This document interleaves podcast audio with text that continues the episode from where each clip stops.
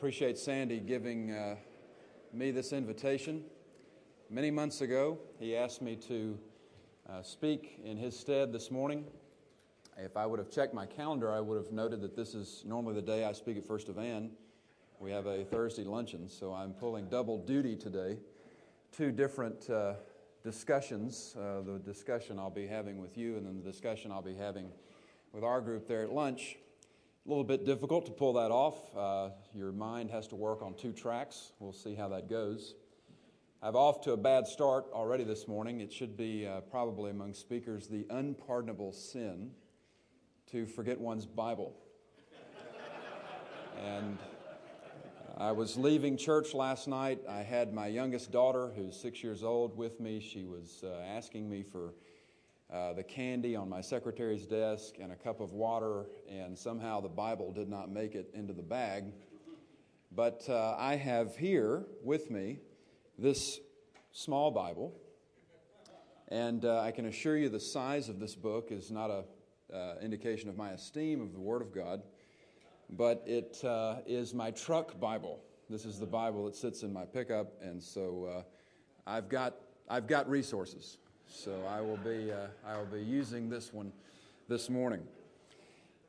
Uh, in your Bible, as I'm turning now in mine, would you join me in the book of Romans, specifically chapter 8?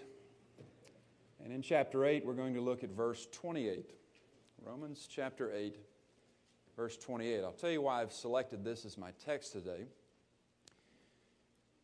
Uh, Sandy does not uh, ask when you uh, fill in for him uh, that you speak on any certain topic. He leaves that up to the speaker. But I like to try to integrate something with the overall theme. And I know that Sandy has been in wisdom literature with you, biblical wisdom literature, since the beginning of this Amen year.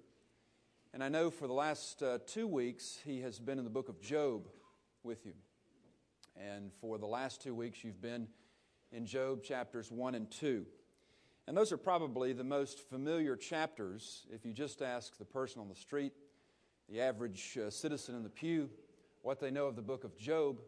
Their knowledge of the book of Job may not really move past those first two chapters. They know about this sort of uh, strange wager between God and Satan. They know about Job losing everything, but then, you know, the rest of it is dialogue and discussions with friends and and uh, maybe they know a little bit something about the end of Job when God comes and asks Job these, all these questions. But I know that two Thursdays ago, I believe Sandy's topic was the introduction to Job, and he called it Wisdom Behind the Curtain.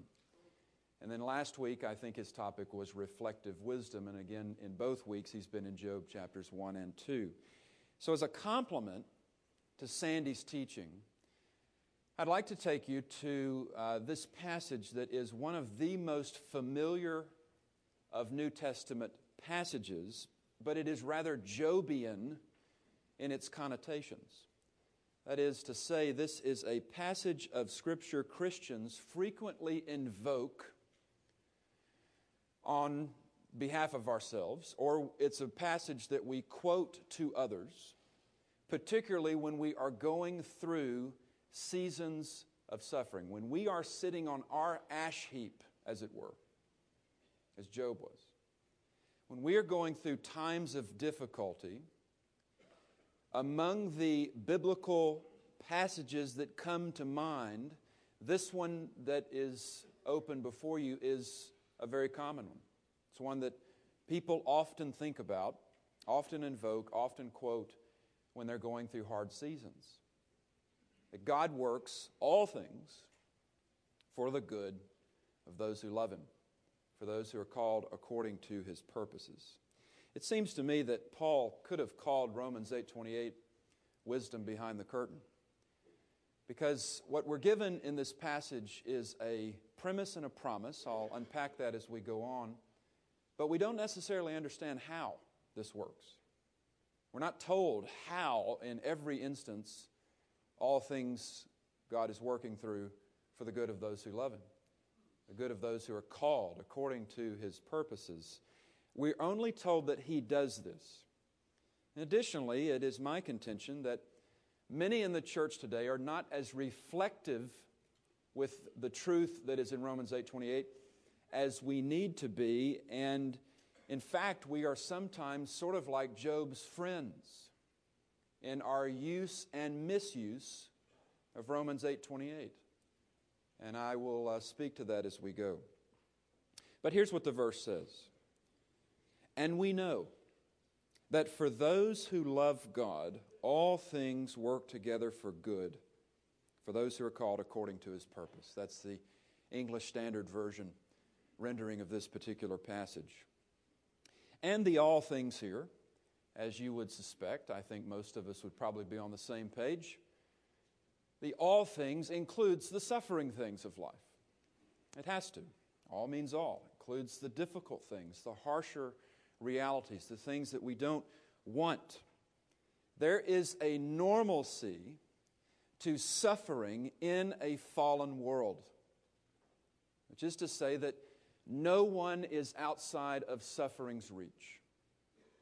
You can choose the neighborhood you're going to live in very carefully, the schools you go to, the associates you will spend time with, but you cannot guard yourself, you cannot protect yourself from the reach of suffering. It will get to you, it gets to all of us.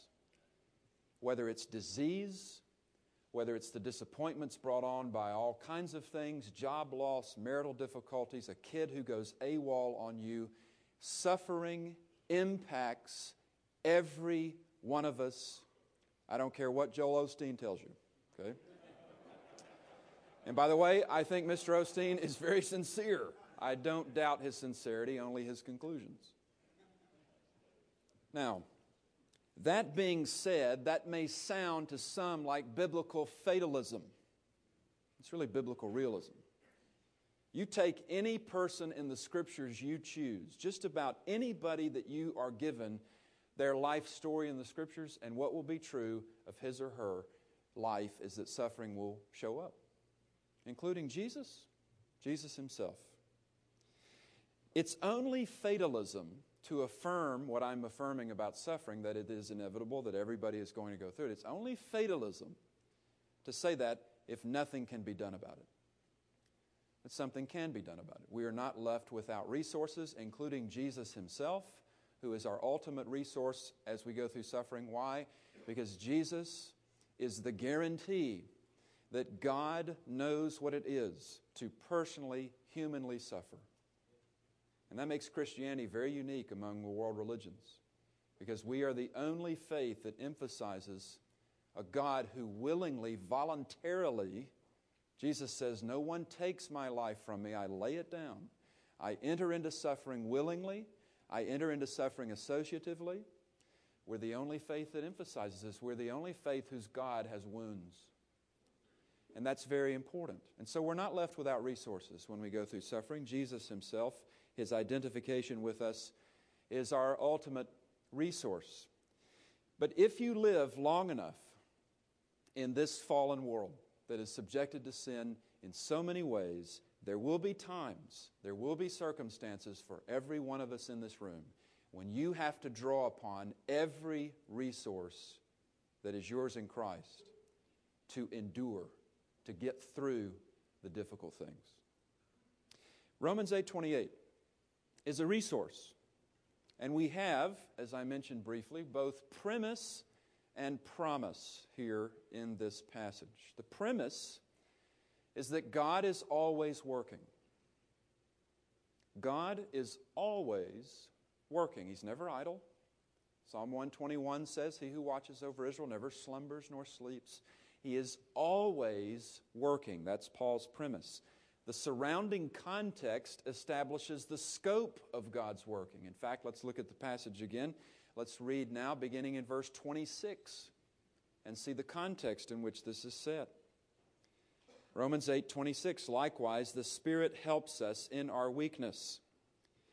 For we do not know what to pray for as we ought, but the Spirit Himself intercedes with us with groanings too deep for words. And he who searches hearts knows what is the mind of the Spirit, because the Spirit intercedes for the saints according to the will of God. And we know that for those who love God, all things work together for good, for those who are called according to his purpose. For those whom he foreknew, he also predestined to be conformed to the image of his Son, in order that he might be the firstborn among many brothers. And those whom he predestined, he also called. And those whom he called, he also justified. And those whom he justified, he also glorified. And I'm speaking to Presbyterians, so can I get a big amen, amen. to that? One of your favorite passages, right? Wisdom behind the curtain, according to Romans. The premise of Romans 8:28 is that God is always working and taking this in its immediate context, you could think of it if you want to put verses 26 through 30 in, in a picture, I would uh, submit to you the picture of concentric circles. Verses 26 and 27 is the center circle. God is working in me. God is working in the person in Christ. The circle that you draw around that is verse 28 God is working in all things.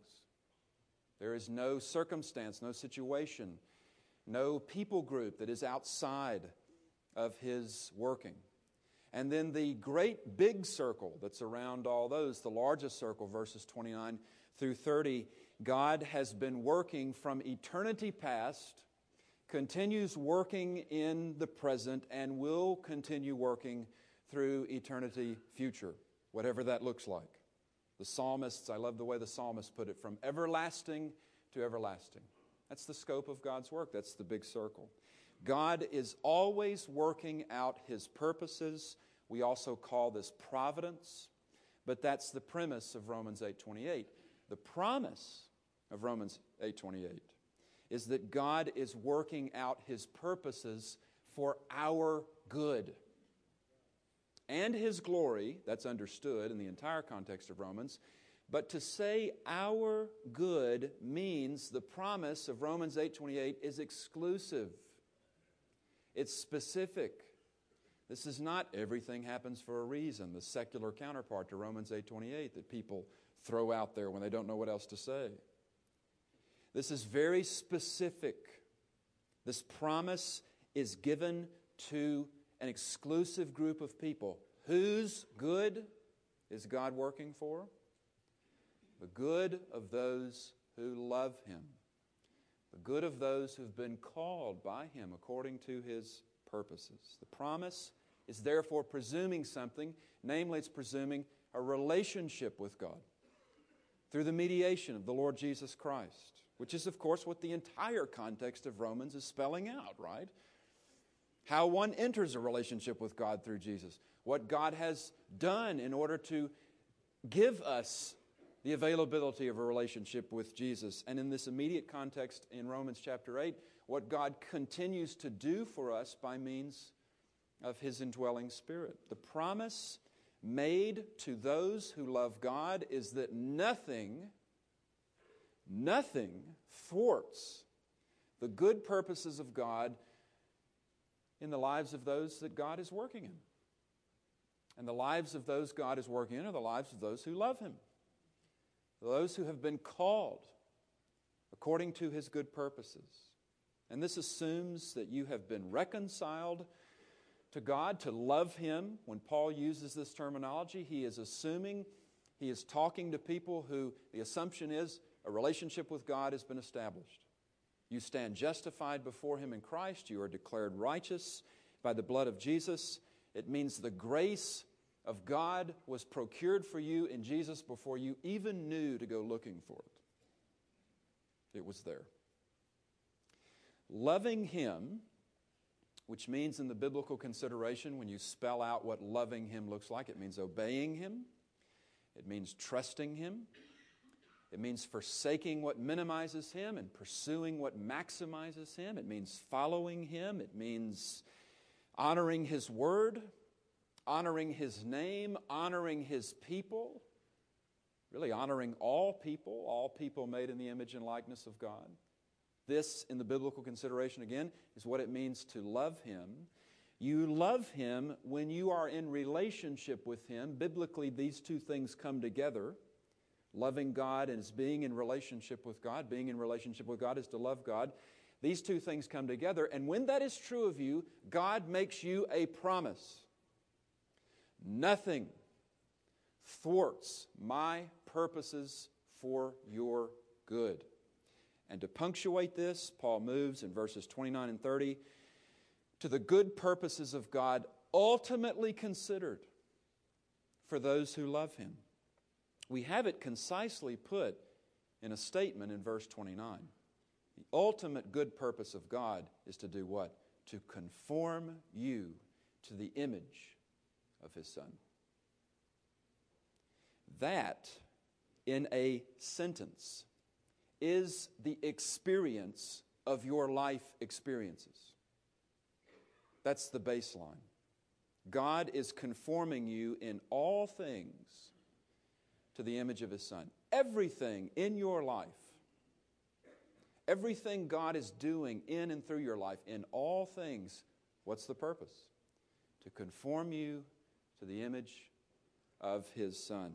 This, in a statement in verse 29, is the promise of verse 28 being experienced. This is what God is doing in our lives. This is why He has called us, why He has justified us, why He is sanctifying us, why He will glorify us. The ultimate goal of our salvation is that we become like Jesus. That's what we're looking forward to. And He is doing this even through and in our sufferings, which in an American context, you really have to sell. Probably a bad choice of words. But Americans resist this. I mean, I can speak to these things in a lot of different parts of the world, and I'm speaking to people who live it. You speak this in an American context and you talk about the inevitability of suffering, and Americans want to say, no, no, no, no. I can get around that. I can do things to keep myself insulated and isolated from suffering. And you can't, but it's a nice illusion that we like to believe.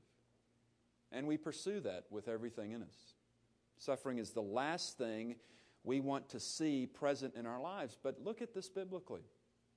If, as the writer to the Hebrews says in Hebrews chapter 5, verse 8, have you read that verse in a long time?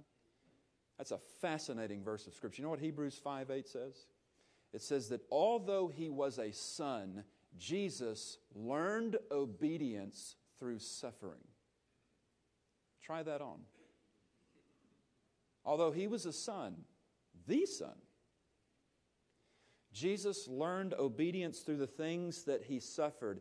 If that is true of Jesus, how much more true will it be of you and me?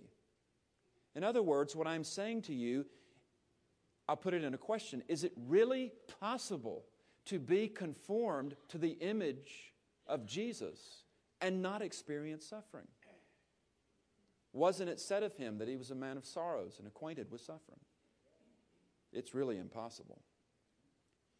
Now, we're touching on things here that are really higher and deeper than we can reach in this brief time that we have together. But what this means is that God uses suffering to conform us to the image of His Son. That does not make God the author of evil. That does not make wrong things right, bad things good, even if a good can come out of a bad thing, even if a right thing comes out of something wrong, it does not make the act that is wrong right. Wrong is still wrong. A drunk driver killing a family is, a, is an evil act. And even if God uses that event to break the drunk of his alcoholism and he finds forgiveness and reconciliation to God in Christ, good thing doesn't bring that family back. It's still an evil act that's perpetrated on that family. Again, we're touching on matters that are higher and deeper than we can adequately reach. We are, we are circling sensitive things about which we only know a little, but we can say this for sure God's great purpose in our lives is to conform us to the image of His Son, the likeness of Jesus, and the suffering things of life God uses to do this. In fact, I would contend that the suffering things, the difficult things, the harsher realities of life, are often his choicest tools to sculpt us. Martin Luther, I think it was, said that uh, the great thing about marriage is he put it, it boxes your corners off. That's a great phrase. That's what God is doing. We've got these corners and these jagged edges in our lives, and God's boxing them off. And usually it takes hard things in order for that to happen. Now, that being said, let me just give you a caveat here. I want to uh, ask you to be more reflectively considerate in how you invoke this particular promise in Scripture, especially how you quote this and when you quote this to others. I'm thinking of uh, times when I've been in uh, funeral homes and listened in as somebody uh, walks up to a grieving widow and puts an arm around her, and they mean well, but they say, you know, hey, you just got to remember, God's working all things for good. Those who love Him. You know, hospital rooms, same deal. Come in, guy's laying in the bed, he's dying, and this guy wants to start talking about Romans 8:28.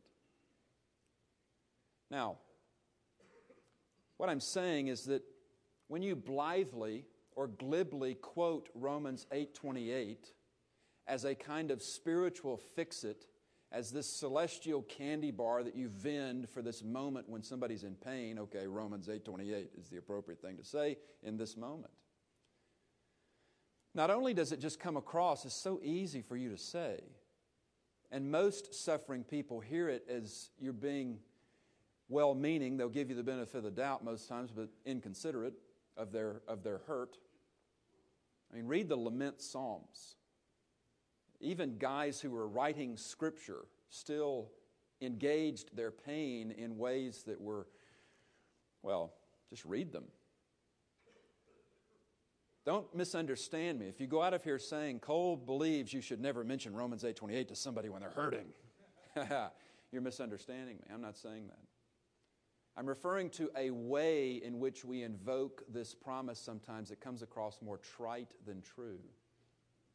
Talking about a way that we come at people sometimes when they're suffering as if they need, all they really need is biblical information, and that'll make everything fine. That's really the mistake of Job's friends when you think about it. They needed to minister to Job not by their words, not by the recitation of scriptures necessarily in that moment of Job's deep pain. They need to minister to him by their presence. They need to minister to him by their prayers. They need to minister to him by their, their touch. And we can all do that. There is a time to say to someone Romans 8:28 things. But it's usually not in the immediate moment of somebody's pain. There is a time to say to someone Romans 8:28 things, to say that the causes of our suffering are always temporal, never eternal, and we are eternal beings. To say to someone that the things that cause our suffering are always subject to God. They are never transcendent over him. To say to people that the things that cause our suffering, they may pain us, but they will never ultimately ruin those that are in Christ. There's a time and a place to say that. But most of the time, what people really need from us when they're hurting is they need your presence. They need you to put an arm around them. They need you to offer to do something for them, tangible. They need you to bring a meal. They need you to pray for them. Don't go to Romans 8:28 first with them necessarily. Just go to care and basic kindness. And God will open the door for you to minister with your words a little later on. He always does. Now, where are we? The premise is that God is always working.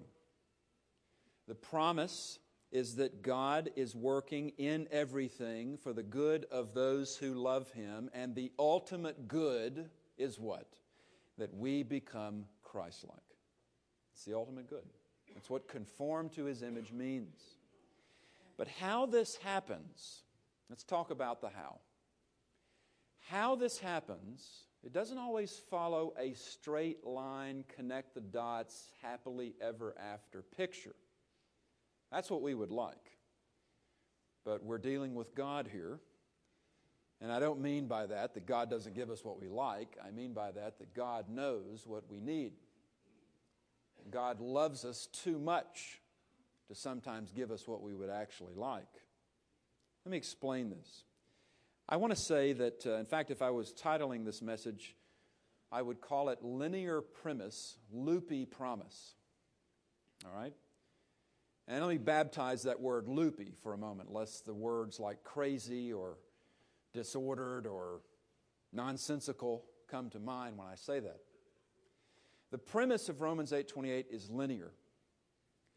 God is always working from everlasting to everlasting. It's the, it's the ultimate straight line. The decrees of God, the things that God has said He's going to do, He's doing them. And it's a straight line that runs through history pre time, end time, post time. God is always working. Linear premise. But the way the promise works is more loopy. I want to give you the picture of a coil. Actually, you could think of a slinky. A slinky might be the best way to think about this. You know what a slinky is? Do you know that the, uh, the creator of the slinky died this last year, I think? I remember seeing that in Time magazine or someplace. I used to love the Slinky. It was one of my favorite toys as a little guy. I loved all the things that it could do. It's that coil, you know, is actually created quite serendipitously. The guy wasn't intending to create the Slinky, he was trying to do something else. Now, you engineers in here will ruin my illustration by saying, well, a, a coil is actually linear too. Don't do that to me. Uh, that's, uh, that's not what I want to hear. All right? The premise is linear. The promise is loopy. That is, how God is working out his promises, it follows sort of this sort of picture of a, of a loop rather than uh, a connect the dots, sequential, linear, this happens, then this happens, and this happens, and this happens. Oh, and now I see the good. That's the picture I want to give to you. The promise is, um, it, this is hard for us, how the promise works out when I say that the promise is loopy. Why? Because the assumption we bring to the promise of this verse is that something is only for my good if I can see or experience the direct benefit of it. If I call it good, if it seems good to me, then it's good. We put ourselves in the driver's seat here. This is the assumption we bring to this verse we want to be able to say on the back end of our troubles, ah, oh, now I see why that bad thing happened. So then this not so bad thing would happen. So then that little better thing would happen. So then the okay thing would happen. And then the good of it was really experienced. Wow. That's what we want to be able to do. Why? Because we love connecting dots. We get very linear in our thinking with the, the promises of God, the premises of God, the decrees of God. Think linearly. The promises of God, it's more like a coil. It's more, it's more uh, slinky-ish, you know. It's moving like this. It doesn't always work in a straight line. You can't always connect the dots. Most of y'all know Tim Keller. I know he's spoken here before. He's the pastor of Redeemer Presbyterian Church in New York City. He has a great illustration of this, which he gave in a sermon that I once heard him preach on Joseph. I don't normally quote from other guys' uh, sermons, but this was just a, a marvelous illustration. Actually, probably some of you probably heard it. Joseph is the Old Testament poster child for Romans 8:28, right? He says to his brothers, great line, you intended for evil, God intended for good. And with that phrase as his backdrop, Keller reminds his church of how they came into being 20 years ago. He says, I came to New York City and I planted Redeemer Presbyterian 20 years ago, and it's done a lot of good in a lot of lives. And then he asked the question, but why was it planted? He says, I would have never planted this church had I not come under the influence in seminary of a professor who would not have even been on my campus had he not been able to get his visa problems resolved. He was a British man, he was having visa problems. How did he get his visa problems resolved to be able to stay on campus to influence Tim Keller to do church planting? Well, there was a student on that campus who had powerful connections in Washington. His name was Mike Ford. His father happened to be Gerald Ford, who happened to be at that moment the President of the United States. And I think he called Dad, and, and that day the visa problem was, was resolved. Executive order, you know, Dad, I got a problem. Okay, take care of it. So, the, so Mike Ford is there. Gerald Ford solves the visa problem. The professor gets to say, gets to influence Tim Keller. Tim Keller eventually goes to New York and plants Redeemer Presbyterian. How did Gerald Ford get to be president of the United States? Because some burglars broke into the Watergate Hotel in Washington, and it was the downfall of Richard Nixon. And Keller builds all this up to this wonderful, facetious crescendo, and he says to his congregation, See, Watergate happened for you. of course, they do what you're doing. They all laugh because they realize that's a little too linear. you know? That we'd actually have the audacity to say that Redeemer Presbyterian Church exists, you know, because of Watergate. It took Watergate to bring that into, into, into being. And that's the very point of Keller's illustration. Often we don't see, we can't see when we're in the loop, and you're the bottom of the loop, you can't necessarily see the top, and you can't see the sides. We often can't see, we don't experience what the good is right now. Often I don't know how this thing is making me Christ like, this thing I don't want, this difficulty I'm having to press through. I can't often see how this is making me Christ like. Again, we usually don't consider something for our good unless I can see how I am being directly benefited by this thing. And this assumes that we like the outcome. So many Christians talk about being Christ like, and yet of Jesus it was said. I mean, I missed this for so many years of my Christian life until I went through a difficult thing that I'll tell you about in a moment. And somebody on the back end of that said, You have probably talked about being Christ like to people and have talked about it yourself for years. Well, now you know what it is to suffer. Welcome to Christ likeness, he said. He said, You can't be Christ like without going through suffering. If it was said of Jesus that he was a man of sorrows and acquainted with suffering, you will know the same. And you won't know the weight of it and the burden of it necessarily that Jesus knew because that was unique the weight of the world's sin on his shoulders. But you'll know suffering. You'll know what it is to go through struggles and hard times. And so there's this tension. The tension is what I want to consider good for me and what God wants to consider what's good for me. Tension, not a, not a conflict of wills. God will accomplish His purposes in our lives, whether we like the outcomes or not. We belong to Him. our lives are no longer belong to ourselves. But it's when we can't see the personal direct benefit, what do we do? We question God's goodness to us. That's when we start asking all these why and what for and how come questions. Because we don't see the direct benefit for good. And the way we take the promise is we assume that I've got to see that or the promise isn't working. My wife, Lynn, has a friend who was widowed very young, in her 20s. She married a godly man, young man. They married in their early 20s. He was the big man on their campus. He was known and loved by everyone. And he contracted cancer in his 20s. And his life ebbed away very painfully. And here she is, 26, 27 years of old, years of age. She's a widow. She ends up remarrying as often young widows do, as they're even counseled to do in Scripture. And uh, her new husband, her second husband, has turned out to be rather disappointing. I mean, she kind of had an all world guy in her first husband, then she gets her second husband, and there were just some things she didn't know about him when they got married, and those things started to come out in the marriage, and she one day confided to my wife, Lynn, you know, sometimes I really miss my first husband.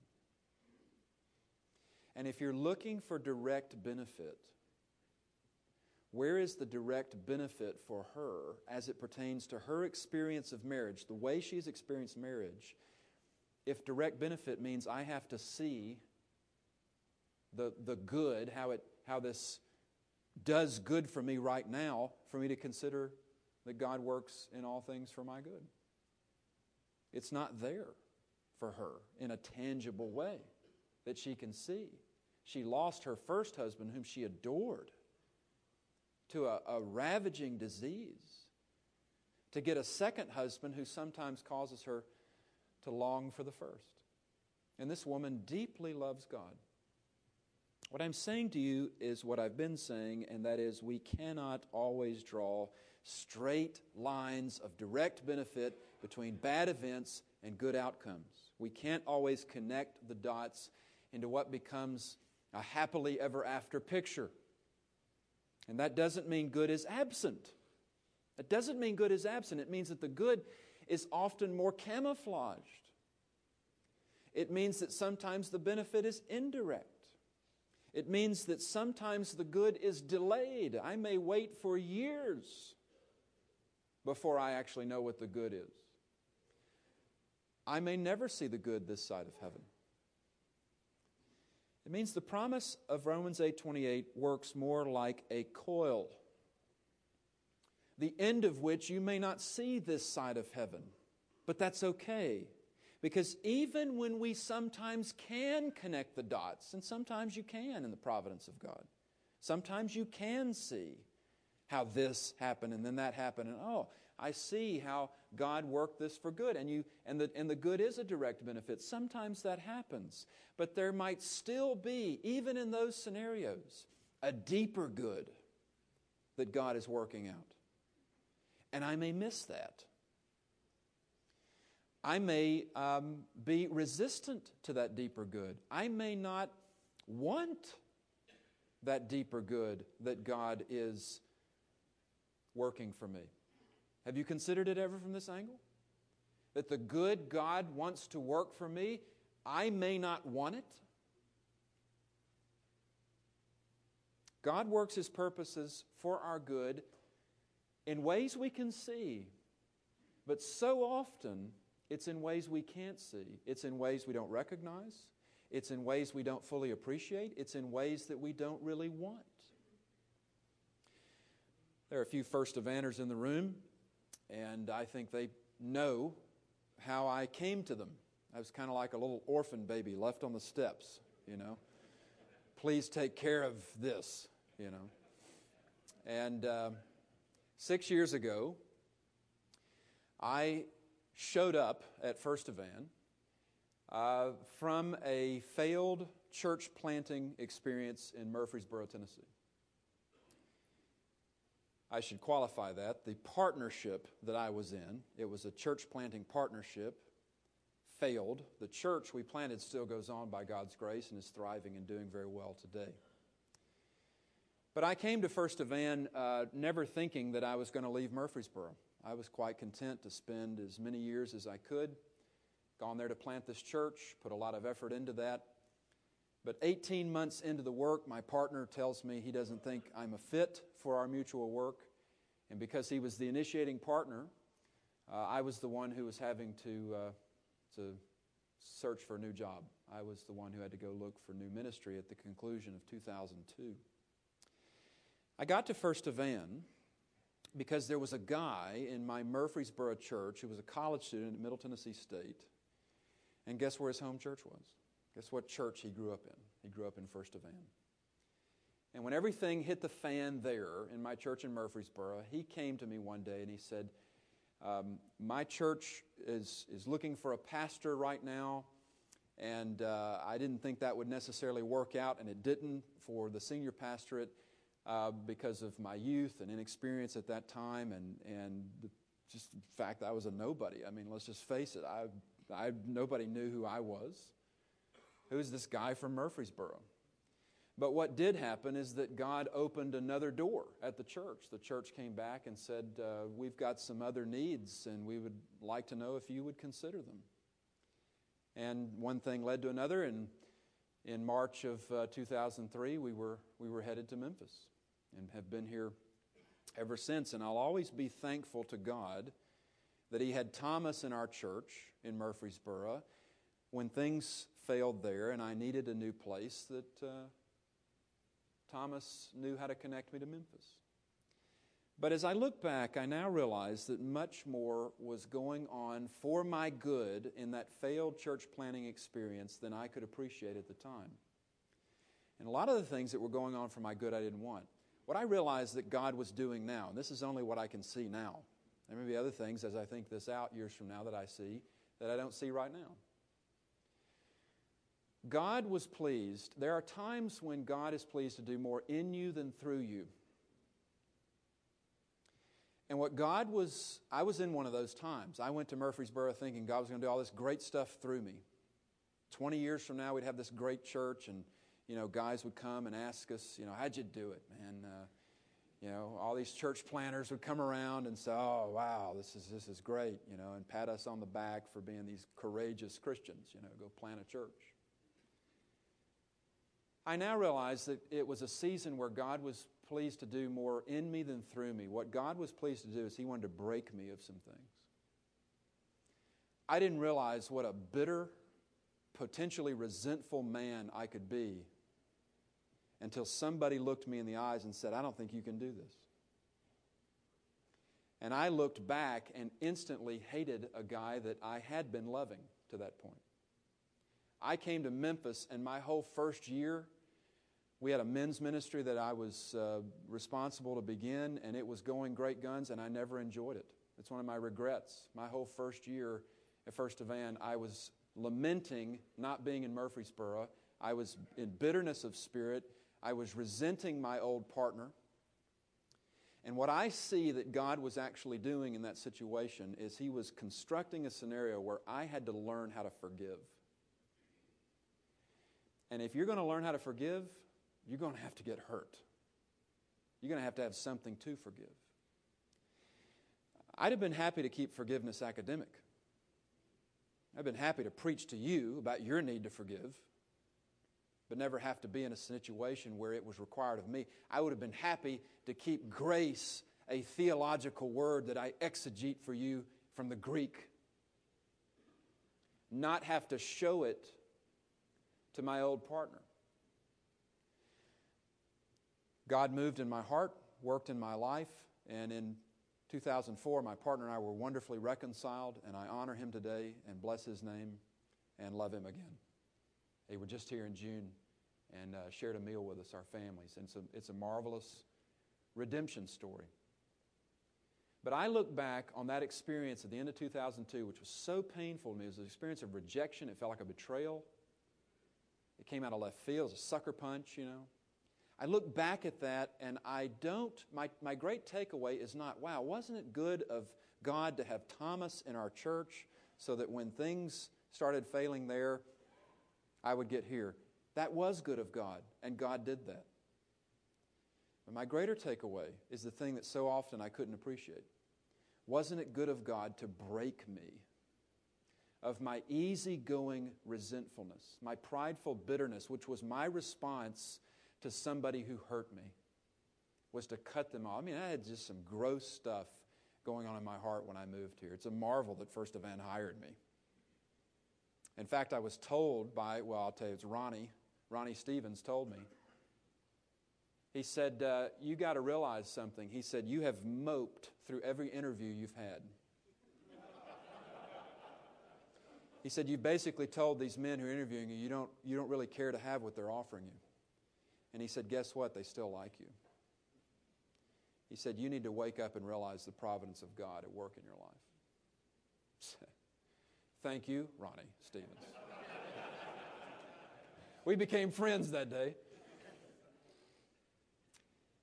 It was a good I didn't want, it was a good I couldn't recognize, but it was the good I needed. And I hope that uh, now I am a better forgiver. I hope that I am now easier on people when they do something I don't like. The good God works for us in everything is often in ways we don't always recognize. It's in ways we can't always appreciate. It's in ways we don't always want. But that's why following Jesus is an ongoing act of trust. You don't exercise faith in Him once and your faith is done. It's an ongoing exertion of trust and following Him and looking to Him and saying, I don't understand, but I know that you love me. I know that you've called me. I know that you are present with me even in this, and I'm going to look to you. And all I ask for today is the strength to just keep looking to you. If I can do nothing else, if I am racked with pain, whether it's emotional or physical or both, that I still look to you, that my eyes are fixed on you.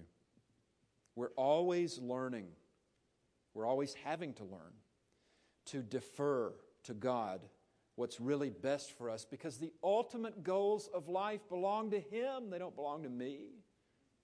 I'm not the originator. I'm not in control of my life. He is. Sin is everywhere, and it affects everything. But grace is everywhere too. Those are actually the dying words of a priest in the novel by Georges Bernanos, 1936 novel called Diary of a Country Priest. The Diary of a Country Priest is set in a French parish. It'd be one of the worst places on earth to live. I mean, uh, Bernanos' priest is uh, existing amidst people who are hard scrabble, they are bitter, they don't appreciate him. They are intimidated by his innocent sincerity. There are so many ways in which Bernanos shows the pain and the agony of ministering in this particular context with those people, a place that was completely undeserving of the man.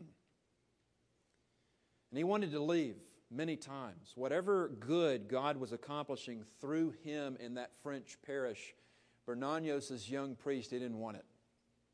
He couldn't appreciate it. The novel is actually the priest's journal entries. That's the novel. It's the story is told through the priest recording his thoughts and his concerns and his angst and his confusion and his crying out to God. He's recording all this in his journal after he has these experiences with these awful people that he's been left there to minister to, people who seemed wholly indifferent to him, wholly indifferent to God. And as his soul suffered these torments, so too his body.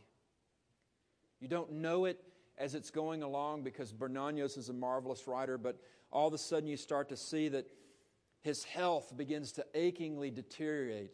We don't know it until the end, but he's got cancer. And he can't eat, and the community starts getting on to him and starts mocking him for his thinness. He's got cancer, he's dying. And then he starts coughing up blood, and it just gets really gross physically for this guy. He's in absolute misery, so much suffering in the young priest's life, so much illness and so much ill treatment, so much feelings of failure, abject failure. But he stayed faithful. Sin was everywhere. He knew this all too well, but his dying words was grace is everywhere. That's what he said when he died. Grace is everywhere. Do you believe that? Do you really believe that? Because I think that's why Romans 8:28 works as it does. Why God works as he does. Because although sin is everywhere and it does its damage, grace is everywhere too and it's doing its good. God is doing his good. Grace belongs to God and it is greater than all our sin. Do you recognize this? Because if you do, life becomes less about trying to learn how all the dots connect, trying to discern how this and this and this could possibly work out for my good. It becomes less about that and more about learning to trust this God who has called me to himself in Christ this God who has given me life. And that is my ultimate benefit. It's the benefit I need the most. I need His life given for me. I need His life in me. I need my life in Him. It may take a long time for you to understand all the workings of God. It will take a long time, and we will miss so much of His workings in our life. But He works in our lives because He is good. And He graciously is working all things for our good. Whether we experience it in life, we for sure experience it in death. The point of living for the follower of Jesus Christ is not that we see how it all works. The point of living for the follower of Jesus Christ is that we see Christ in our lives and our lives in His. We see Him more vividly, we see Him more clearly, we see Him more manifestly. That is the good that God is working for those who love Him, for those who are called according to His purposes. May I pray for us? We thank you for this truth. Lord, we thank you for your care for us. We thank you that you have given us in Christ so many riches. And Lord, we are so unappreciative so often. But you continue to be so good to us. Liberate us, please, Lord, from the perspective that believes you're good if what you are doing we count as good. Liberate us from the perspective that sees life as this quest to try to connect all these dots and understand everything. And because so often what we're doing in that is we're just looking for what we can take away as a good. Make us people who are resilient in our trust. And the fabric of our lives is not easily torn by the troubles that are common to men. Father, I pray that we get today a fresh vision of Jesus, a fresher knowledge of Him, that in our lives the fragrance of His Spirit is detected. In the places we go, that we spread a sweet aroma.